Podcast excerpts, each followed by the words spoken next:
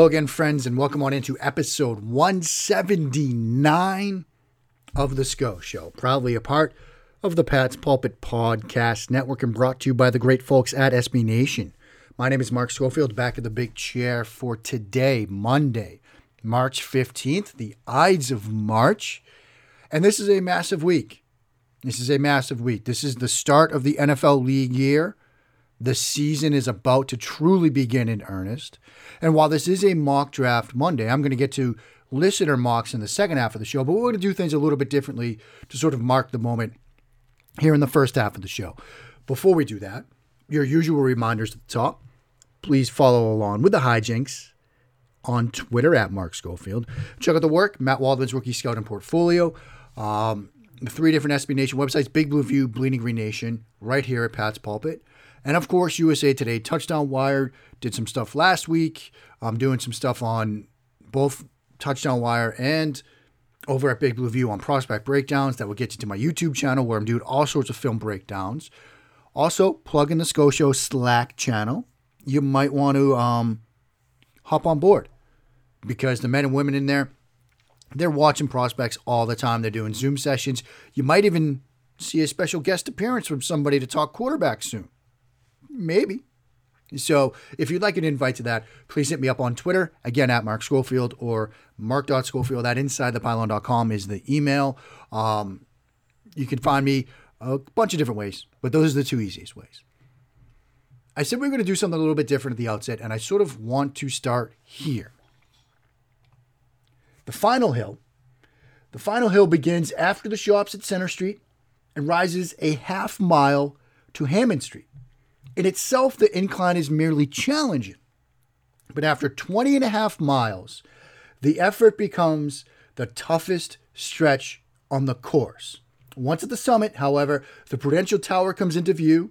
The Boston College Band may be playing, and a half mile of downhill lies ahead to ease your breathing and punish your legs. Of course, I'm talking about Heartbreak Hill. Now, this is, of course, a Patriots podcast, a football podcast, and not a podcast about running marathons and or the Boston Marathon in particular. But I do want to talk about Heartbreak Hill.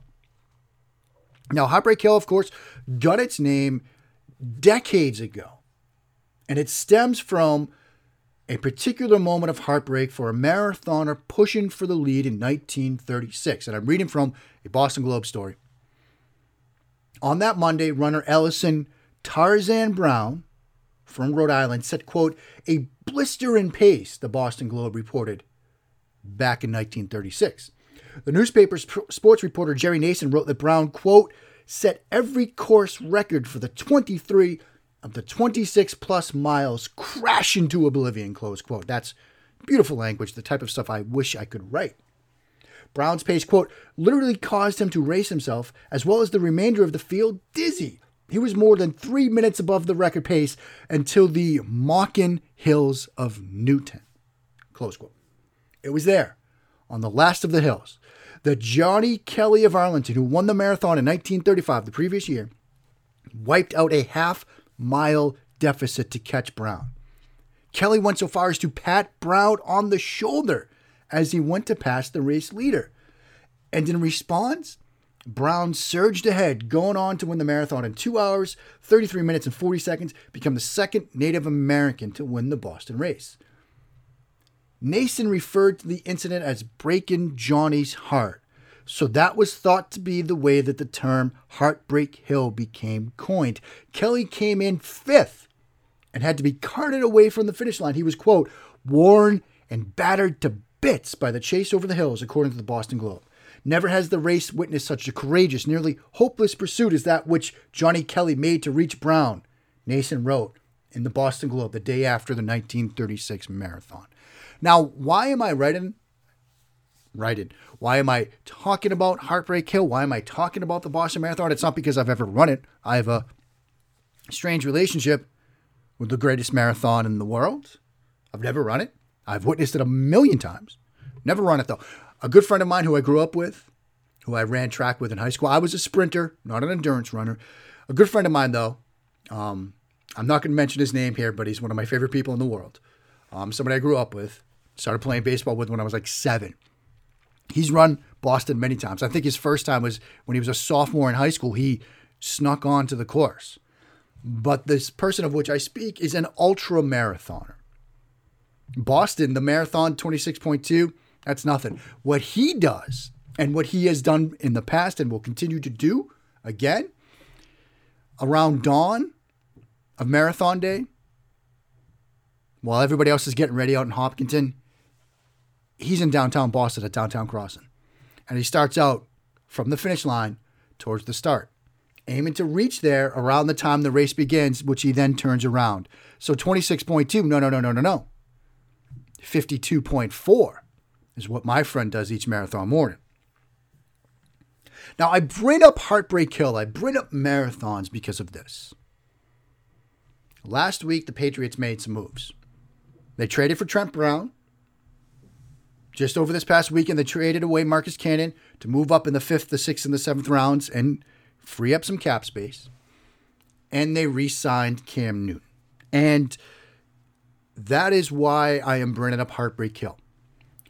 Because the NFL offseason, which is about to begin, it is a marathon. It is not a sprint. We have not yet reached Heartbreak Hill. We have not yet reached that 20.5 mile marker where that hill slopes upward. And the fraternities and the sorority houses are cheering you on. And the BC band is playing. We haven't got there. If anything, we are my friend at Heartbreak Hill as he heads out towards Hopkinton and not back into town. There is a long way to go. We have free agency, we have the draft. There was a lot of overreaction last week when the Cam Newton decision came out. But I'm here to remind everybody that the NFL offseason is a marathon, and it might be an ultra marathon at that, and not a sprint. The work is not completed. Now, if we get to the end of this marathon or ultra marathon, and Cam Newton remains the plan at quarterback along with Jake Dolegala and Jarrett Stidham, if that is the three person quarterback room in May, then we can react accordingly. But right now, we have not yet begun to hit the stride. There will be moves and trades and signings in conjunction with this decision. And I do think that at the end of that, we can then truly begin to take stock of what this 2021 New England Patriots offense could look like. They needed to have a quarterback in the room. Because let's be honest here with this Marcus Cannon trade, the Patriots have a lot of money to spend. According to the wise and brilliant Miguel Benzan at PatCap on Twitter, he tweeted out after the Marcus Cannon trade, quote, Marcus Cannon's dead money is 2.566 million. Net cap savings is 6.2. My new Patriots salary cap number after Marcus Cannon trade is 65.2 million. It does not account for Trent Brown or Justin Bethel and that's factoring in the Cam Newton deal, in which they've actually gained some money in the process. And so they have a lot of money to spend. But if you're going to go out to the Kenny Golladays and the Curtis Samuels of the world and tell them, hey, you want to come to New England, you're going to have to tell them who the quarterback's going to be. And so we are going to learn in the next 72 to 96 hours, not what Yahoos like me think of Cam Newton, but what his peers think of him. If the Patriots are able to bring in talent at the wide receiver position or at any position, let's be honest, it will largely be a reflection of how his peers feel about quarterback Cam Newton. If they're able to get deals done, attract talent, and not have to pay exorbitantly bigger salaries to do so, that will tell you that whatever we think on the outside, those in the league still think this guy can play. And so we are still in Hopkinton, or we are still in downtown Crossing on our way out to Hopkinton, to use my friends as the example here. We are not in the closing strides here by any stretch of the imagination of the marathon that is the NFL offseason. So don't overreact. Don't swing wildly. Don't let your emotions get the best of you. It is a marathon, not a sprint. There are moves yet to be made. If the Patriots come out of free agency with some talent at wide receiver, some talent at tight end, and if they enter the draft and come out of it with maybe a Trey Lance, maybe a Mac Jones, and now we're looking at hypothetically Cam Newton, Trey Lance, Jarrett Stidham, Jake Dolegala as your four person quarterback room with Kenny Golladay added, with Gerald Everett added, with some other additions added. That's suddenly an offense we can get excited about and a future we could get excited about as well. So let's all calm down. Let's pace ourselves. And remember, heartbreak may be in our futures, but it's not here yet. Up next, your mock drafts on this Mock Draft Monday installment of The SCO Show. Mark Schofield back with you now on episode 179 of The SCO Show, another Mock Draft Monday. Next week, you'll get a mock from me. We will have some free agency discussions later this week, but for now, let's get to your mocks. We go to the email machine first. Again, you can email these in uh, mark.schofield at insidethepylon.com. Russell Easterbrooks kicks us off with a PFM simulator, and he just basically swindled the Detroit Lions here. And he says as much in the email. Patriots trade 15 and 194 to Detroit in exchange for 41, 72, 88, 112, and a second in 2022. Russell is a big proponent of trading down, and he actually, just as I said, swindles the Lions here. Here's what he does with those picks. At 41, Zaven Collins, the linebacker from Tulsa. At 46, Carlos Basham Jr., the edge from Wake. At 72, Dyami Brown, the North Carolina wideout. At 88, Kyle Trask. At 96, D'Wayne Eskridge. At 112, Tyler Shelvin, the defensive tackle from LSU. At 120, Rhamondre Stevenson, Oklahoma running back. Cornell Powell, the the yoked up wide receiver from Clemson at 139. Did you see? We're starting to see some pro day stuff. We're starting to see some testing stuff. For example, Elijah Moore training, posted a three cone of 6.62, which is just blistering. But yeah, Clemson's pro day, Powell's yoked. So he gets him at 139. Benjamin St-Juste, Minnesota corner at 158. A double dip at QB, Brady White at 196 from Memphis, and Riley Patterson, the kicker from Memphis, at 241. Fantastic job there, Russell. To the Twitter machine we go. We got our first one from Claudio Sobrazo at Claudes1812 at C L A U D S 1812. I hope that's a reference to the War of 1812. Reading a book about that right now, the war that changed the world, the War of, the, of 1812. Um, this is a PFF mock draft that he sent in at 15. Trey Lance, done and dusted. Love it. At 47, Jabril Cox, the LSU linebacker. Like that pick as well.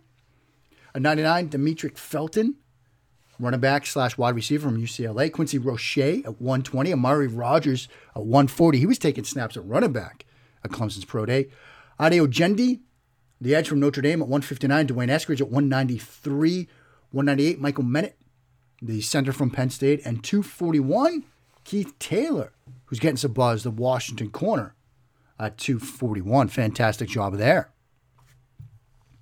Another one comes in via Twitter from Tim Fitzgerald, who's on the Bird app at TFITZZ11 at TFitz11. And he sent it, he sent this over via DM and he basically said he had to do a mock because he was so mad over the Mac Jones mock draft that I did last week. And I said, I said people were going to be ragey over it, and I get it. Believe me, I get it. I do, I do, I do. Um, Tim sent in a PFF mock. Uh, trades with Carolina sent Carolina the pick at 15, the pick at 46, and a second in 2022 in exchange for the pick at eight. And with that, Trey Lance, fantastic, done and dusted. Uh, Quinn Meinerz at 96, Shaun Wade, the Ohio State corner at 120, Hunter Long at 139, the BC tight end, Patrick Jones, the edge from Pittsburgh at 145. Chauncey Golston, the Iowa edge at 177. That was also part of a trade. Um, we sent looks like 159 and 241 and got 177 and 186 in return from Tampa Bay. At 186, Kobie Whiteside, the Missouri defensive tackle, Charles Snowden, Virginia edge at 197, Felipe Franks, the raw but talented Arkansas quarterback at 199, Tuf Borland 243, which was also part of a trade as well with the Washington football team. Fantastic job there, Tim. And again, look, I I get it. I get it. The whole Mac Jones thing. Believe me, I do. Uh, Lucas Pilly, he is on the Twitter machine at P I L L I underscore L U C A S. Shout it out from Brazil. This is a Mac Jones draft. Buckle up, everybody. But it's part of a trade, a trade down. We get 23 and 34 from the Jets in exchange for the pick at 15 at 23. Mac Jones from Alabama. And then we ship 34 and 241 because we got 34 from the Jets to the Panthers. We get 39 and 73 at 39 Zaven Collins. Then we ship 46 and 199 to the Dolphins in exchange for 50 and 81. At 50, Terrace Marshall Jr., the wide receiver from LSU. At 73, Ronnie Perkins, the Oklahoma Edge, uh, didn't test well, but great on film. Didn't test well at its pro day, but I love what he did on film. Tommy Togiai, the Ohio State defensive tackle at 81. Benjamin St-Juste, the corner from Minnesota at 96. Baron Browning, Ohio State linebacker at 120. Mari Rogers, Clemson wideout at 139. Josh Myers, Ohio State center at 145. Ade Ogundeji, the Notre Dame edge at 159. And Hamilcar Rashed Jr., the Oregon State edge at 197. PFF gave that a strange grade of a C plus, the Rashed Jr. pick at 197. I like that. Now, PFF's grades, some of them are weird, but overall, it's got the A grade. And if you're going to trade down and get Mac Jones at 23 and accumulate other picks along the way, I think if you put this through the prism of did you address the three P's, right? That we've talked about plays, um, playbook, uh, protection, and playmakers, you got some of that here. You know, Amari Rogers at 139 um, Marshall Jr. at 50. Um, you added on the defensive side as well. So I think if you're going to go the Mac Jones route, trading down and accumulating picks and doing it this way, I'm, I'm okay with it. And I think you would be too. Now I'm going to pull through some mocks from the SCO Show Slack channel, mock draft channel to sort of close us out here. Uh, Josh Ambry Thomas or Bust is the handle. Again, people are adding little taglines in the Slack channel. You could do that too if you remember. Um, he has the what Bill might do mock that he put in. Uh, Mac Jones at 18, Zaven Collins at 46, Pat Freiermuth at 47, Dyami Brown at 77, Dayo Odeyingbo uh, from Vanderbilt, the edge at 89, Dillon Radunz at 96. That's a great value pick there. Jay Tufele at 97, Jaret Patterson at 98, Ambry Thomas at 120, uh, Drake Jackson, the Kentucky center at 159, Evan McPherson, the Florida kicker, who the Patriots have met with at 199 and Ben Mason in the Ben Mason spot at 241. Next up is Jim, leader or one of the leaders of the Rashod Bateman Hive.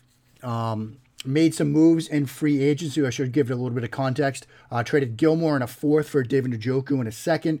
Traded a fourth and a fifth for Gardner Minshew. Traded Cannon for a late third. Um, brought back Logan Ryan, Sha- signed Shaq Griffin. Um, and then in the draft, um, traded down at 33, Zaven Collins at 46, Rondale Moore, the Purdue offensive weapon, Eric Stokes at 55, who just also ran a blaze in 40 recently, uh, Levi Onwuzurike, uh, the Washington defensive tackle at 59, Kellen Mond at 77, Michael Carter at 96, the North Carolina running back, Quinn Meinerz at 106, Elijah Moore at 120, love it. Cameron Sample, love it, 130. Darius Washington, one of the two TCU safeties at 154. Uh, Talanoa uh, Hufanga, the USC safety, 179. Benjamin St-Juste at 199. Dax Milne, guy that made Zach Wilson look good, the wide receiver from BYU, 244. Quinton Bohanna, Kentucky defensive lineman at 253. Another one from later in the week from Josh. Trading up this time, Zach Wilson at 8. Zaven Collins at 51. Pat Freiermuth at 63. Michael Carter at 81. Dyami Brown at 96. Alim McNeill defensive tackle from NC State at 120. Ambry Thomas at 122. Jaelon Darden, North Texas wideout at 157, getting a ton of buzz. Darius Washington, TCU safety at 159. Cole Van Lanen, had a good pro day. Wisconsin's pro day at 171. Evan McPherson at 197. And then Ben Mason spot. Ben Mason, fullback from Michigan. Got a great one from Nolario doing a Fanspeak Ultimate GM. Sent a future first and a fourth. Win Gilmore to Atlanta to get uh, the pick at four overall.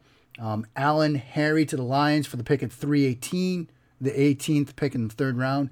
Cannon um, was part of a move to Houston. A lot of people got that one right because that's what happened today uh, for the fourth pick in the fourth round. Lacoste to Tennessee for the 22nd pick in the fifth round. What did he do with his draft capital?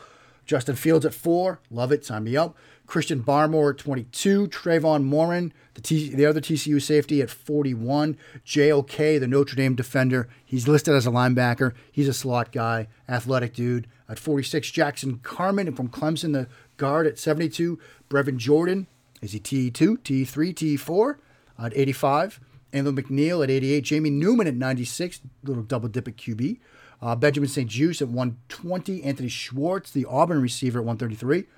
Cornell Powell, 166. Cameron McGrone, the Michigan backer, at 196. And in the Ben Mason spot, Ben Mason at 241. Nolario also sent in his what I would do if I was Bill mock that he considers to be a realistic one, uh, part of a trade. Justin Fields at 6, JOK at 46, Trevon Moehrig at 51, Marlon Tuipulotu, 2, uh, the USC defensive tackle at 62, Brevin Jordan at 68, Quinn Meinerz at 96, Ambry Thomas at 125, Jamie Newman at 134, Trey Sermon, Ohio State running back at 139, Anthony Schwartz at 158, uh, Khyiris Tonga, the BYU defensive tackle at 159, Cornell Powell at 196, and the Ben Mason spot is Ben Mason at 241.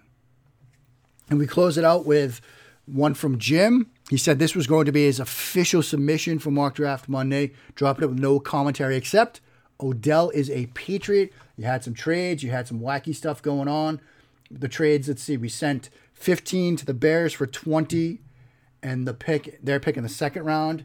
Uh, we sent Stephon Gilmore to the Browns, and we got Odell and a sixth round pick.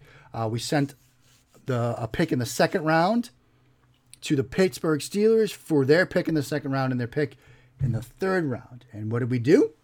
According to Jim, well, we also signed some players too. I clicked on the wrong tab there. Here's the draft. Christian Darrisaw at 20 of the Virginia Tech tackle. Bateman at 52. Asante Samuel Jr. at 55. This is, this is three steals. Carlos Basham Jr. at 77. Cameron McGrone, the Michigan linebacker, at 87. Elijah Moore at 96. Jaylen Twyman, the Pittsburgh D tackle, at 125. Elo McNeil from NC State at 134.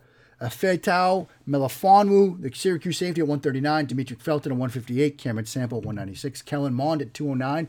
And in the Ben Mason spot, Quinton Bohanna, Kentucky defensive tackle, at 241. Little switcheroo. How the turntables have turned right there. Um, but fantastic mocks from everybody.